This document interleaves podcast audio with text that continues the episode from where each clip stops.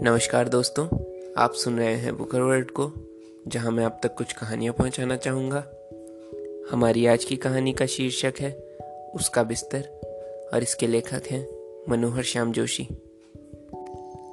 बहुत मुश्किल से एक अदद मामूली नौकरी पा लेने के बाद, उसने महसूस किया कि अभी और भी कई चीज़ें हैं, जिन्हें पा सकना आसान नहीं। सबसे पहले, महानगरी दिल्ली में रहने के लिए जगह। यह मुश्किल एक परिचित के परिचित ने हल कर दी। नई दिल्ली के लगभग टूटने को तैयार एक क्वार्टर की बदनुमा, बदरंग और तकरीबन हिल चुकी जाफरी किराए पर दिलाकर। जाफरी में बस जाने के बाद घर गृहस्थी के लिए आवश्यक वस्तुओं की एक लंबी फहरिस्त उसके सामने मंडराने लगी। अच्छे कपड़े, बर्तन भांडे, साइकिल, टेबल फ़ैन, मेज कुर्सी अच्छी सी बीवी, चारपाई और बिस्तर। इस फहरिस्त में से और तमाम चीज़ों के आगे कभी अच्छे दिनों के लिए स्थगित किया जा सकता था। लेकिन चारपाई और बिस्तर का मसला टालना मुश्किल था। गर्मियों के दिन लोग बाग क्वार्टरों के बाहर के उजड़े लॉन में सोते थे। वहाँ बिना चारपाई के कैसे सोए? और बिना पंखे के इस मौसम में जाफरी में रात कैसे कटे? बजट चारपाई की अनुमति नहीं दे रहा था। लेकिन चारपाई ही ना होना शरीफ मध्यवर्गीय लोगों के साथ रहना असंभव बना रहा था। लिहाजा सिगरेट की जगह बीड़ी अपनाने का संकल्प करके उसने सबसे सस्ती मूंज की एक चारपाई ले ली। जब इस नई चारपाई पर उसने अपना पुराना बिस्तर बिछाया, तब उसे बहुत संकोच हुआ। उसने महसूस किया कि चारपाई पर उसका बिस्तर नहीं उसकी दरिद्रता की नुमाइश लगी है। एक मैली सी रजाई, जिसमें रुई अब इकसार नहीं रह गई थी। एक उससे भी मैला गद्दा, जो कई जगह से फटा था। एक मुड़ा तुड़ा बिना खोल का चीकट तकिया, न दरी, न चादर। और इस बिस्तर में वह खास महक थी, जो पहाड़ की सीलन में रह चुकने की सूचना देती है। बिस्तर का रंग रूप बिस्तर की गंध अनुभवी दर्शक के मन में खटमल पिस्सू की आशंका को जन्म देती थी। अगले दिन सुबह, क्वार्टर मालिक ने बिस्तर को धूप दिखाने की नेक सलाह देकर इस आशंका को परोक्ष रूप से प्रकट कर दिया। उनकी बात सुनकर वह बहुत झेपा। उसे लगा कि अपनी जात और अपने ज़िले के क्वार्टर मालिक पर न सिर्फ़ उसके बिस्तर के खटमल, बल्कि घर के तमाम भेद ज़ाहिर हो गए हैं। उसके बाप का शराब और जुए के कर्ज में डूबकर मरना उसकी माँ के हिस्टीरिया के दौरे, उसके भगौड़े छोटे भाई का एक बार चोरी में पकड़ा जाना, उसकी बहन की बेबुनियाद मगर बहुत फैली बदनामी। उसने जितना ही सोचा, उतना ही यह महसूस किया कि अपने कभी खुशहाल कुनबे की मौजूदगा कंगाली का यह विज्ञापन, यह बिस्तर उसे फेंक ही देना होगा। लेकिन फेंक दे तो सोए किस पर? और नया बनाए तो कैसे? अभी तो चारपाई लेना तक मुश्किल हो गया था। पहला वेतन मिलने पर भी स्थिति लगभग यही रहेगी। नौकरी की खोज के दौरान लोगों का जो उधार हुआ है, वह चुकाना होगा। घर में पिताजी के मरने, बदनामी के डर के कारण बहन के सेविका पद से मुक्त हो जाने और छोटे भाई के भाग जाने के बाद बेसहारा हुए छह जनों के परिवार की परवरिश के लिए कुछ भेजना होगा। और अपना सारा महीने का खर्च निकालना होगा।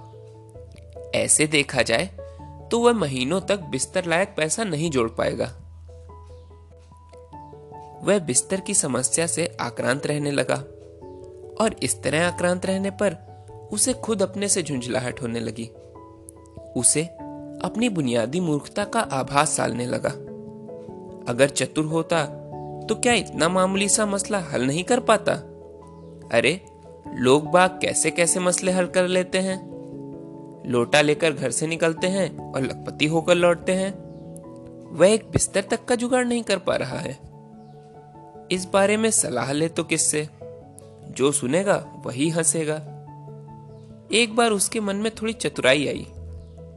सोचा, क्यों ना केवल एक चादर और दरी ले लूँ और तकिए का खोल बनवा लूँ। इस चतुराई पर वह बहुत खुश हुआ। हालाँकि चादर दरी और खोल के लिए भी अभी उसके पास पैसे नहीं थे।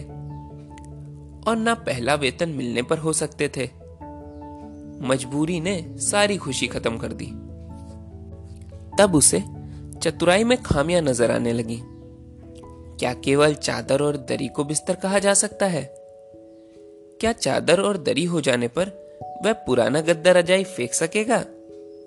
अगर नहीं फेंकेगा तो क्या वे उसकी दरिद्रता की नुमाइश नहीं करते रहेंगे?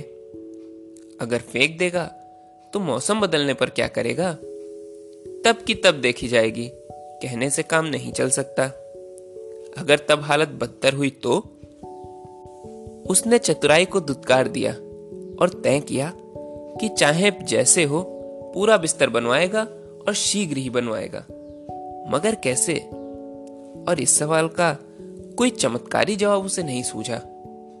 फिर एक दिन, शाम को वह पहाड़गंज तक टहलाया यह मालूम करने के लिए कि नया बिस्तर कम से कम कितने में बन सकता है। वहाँ पहुंचकर उसे संकोच ने धर दबाया। जब खरीदने के लिए पैसे नहीं तो बेकार दुकानदार से कैसे बात करे? आखिर, बहुत हिम्मत करके वह एक ऐसी दुकान पहुँचा, जिसका मालिक बुज़ुर्ग और सीधा सा था। जाकर उसने सवाल यह किया कि नौकर के लिए बिस्तर बनवाना है। कम से कम कितने में बनेगा? दुकानदार ने बिस्तर का ब्यौरा पूछा और फिर बताया कि अगर आप कॉटन वेस्ट का गद्दा रजाई लें, काम सस्ते में बन जाएगा।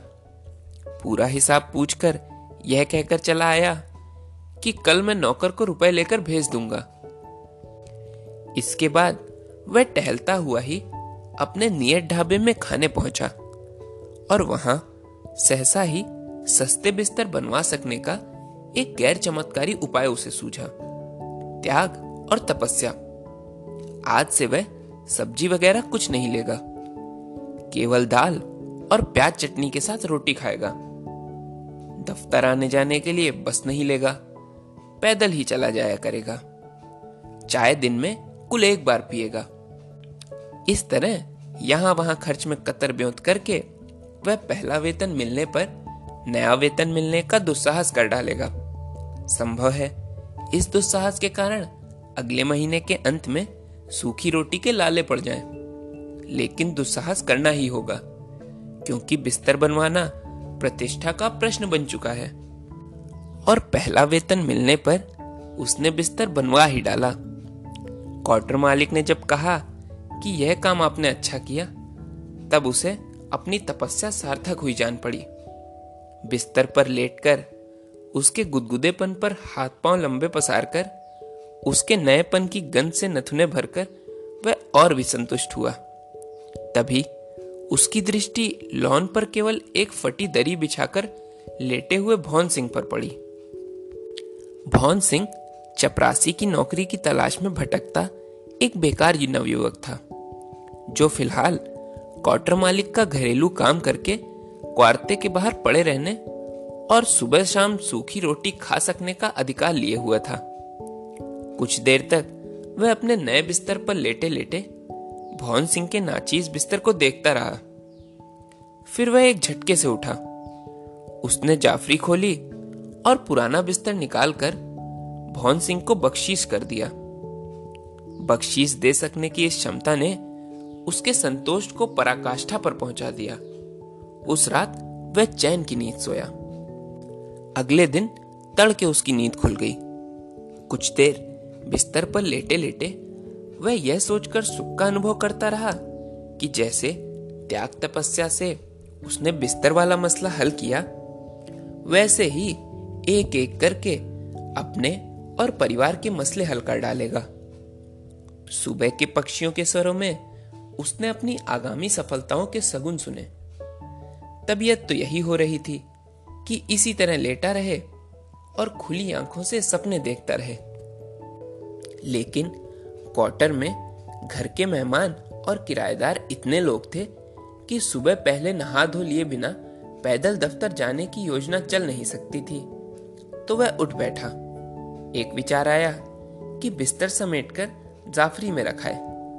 फिर सोचा कि ऐसी क्या जल्दी है? मन में शायद कहीं यही इच्छा भी थी कि आसपास के लोग भी उठकर उसकी खुशहाली के सबूत को देख लें।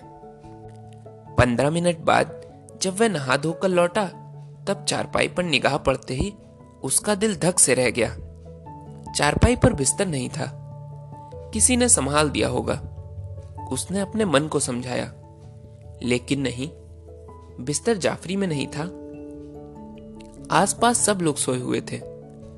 क्वार्टर मालिक और भवन सिंह उससे पहले उठ चुके थे और इस समय अंदर थे। उनसे जाकर कहा, पूछताछ शुरू की और केवल घंटे भर तक पास पड़ोस के कोतूहल का विषय रहने के बाद नए बिस्तर की चोरी का यह प्रसंग सबके लिए बासी पड़ गया। थाने में रपट दर्ज कराने की व्यर्थता, सार्थकता पर विचार विमर्श भी बेमजा हो चला। कई समझदार लोग आपस में इस बात पर भी शंका व्यक्त करने लगे कि इन साहब के पास नया बिस्तर था भी। उसे महसूस हुआ कि लोग बाग हमदर्दी नहीं जता रहे हैं, उस पर हंस रहे हैं। उसे नए सिरे से अपनी बुनियादी मूर्खता का बोध हुआ और यह बोध क्रोध और करुणा दोनों का कारण बना। उसने बिस्तर तुरंत रपेटकर जाफरी में क्यों नहीं रखा? अब बिस्तर की चोरी पर रोने से क्या फ़ायदा? बिस्तर जैसी मामूली सी चीज़ की चोरी पर कोई हमदर्दी भी कितनी देगा? बिस्तर चोरी चला गया, कोई पहाड़ तो नहीं टूट गया। अब वह किसी को कैसे समझाए कि उस पर तो सचमुच ही पहाड़ टूट गया? जो चोरी गया, वह बिस्तर नहीं था। त्याग तपस्या की सफलता का प्रतीक था। और अब उसके पास बिछाने के लिए भी तो कुछ नहीं है। उसने अपना पुराना बिस्तर बख्शीश कर दिया है। रात ढाबे में खाने के बाद वह देर तक इधर उधर भटकता रहा। वह चाहता था कि सबके सो चुकने के बाद लौटे और चुपचाप जाकर जाफरी के फर्श पर लेट जाए। उसके कदम भटक रहे थे और विचार भी। बिस्तर के खोने का दर्द जैसे तमाम अस्तित्व के खोने का ही दर्द बना जा रहा था। उसके पास इतना रुपया नहीं कि दूसरा बिस्तर बनवा सके। उसके पास इतना रुपया नहीं कि कभी कोई अप्रत्याशित आपत्ति आ जाने पर उसका मुकाबला कर सके। उसने कल्पना की कि वह सख्त बीमार पड़ गया है और दवा दारू के लिए पैसे नहीं हैं।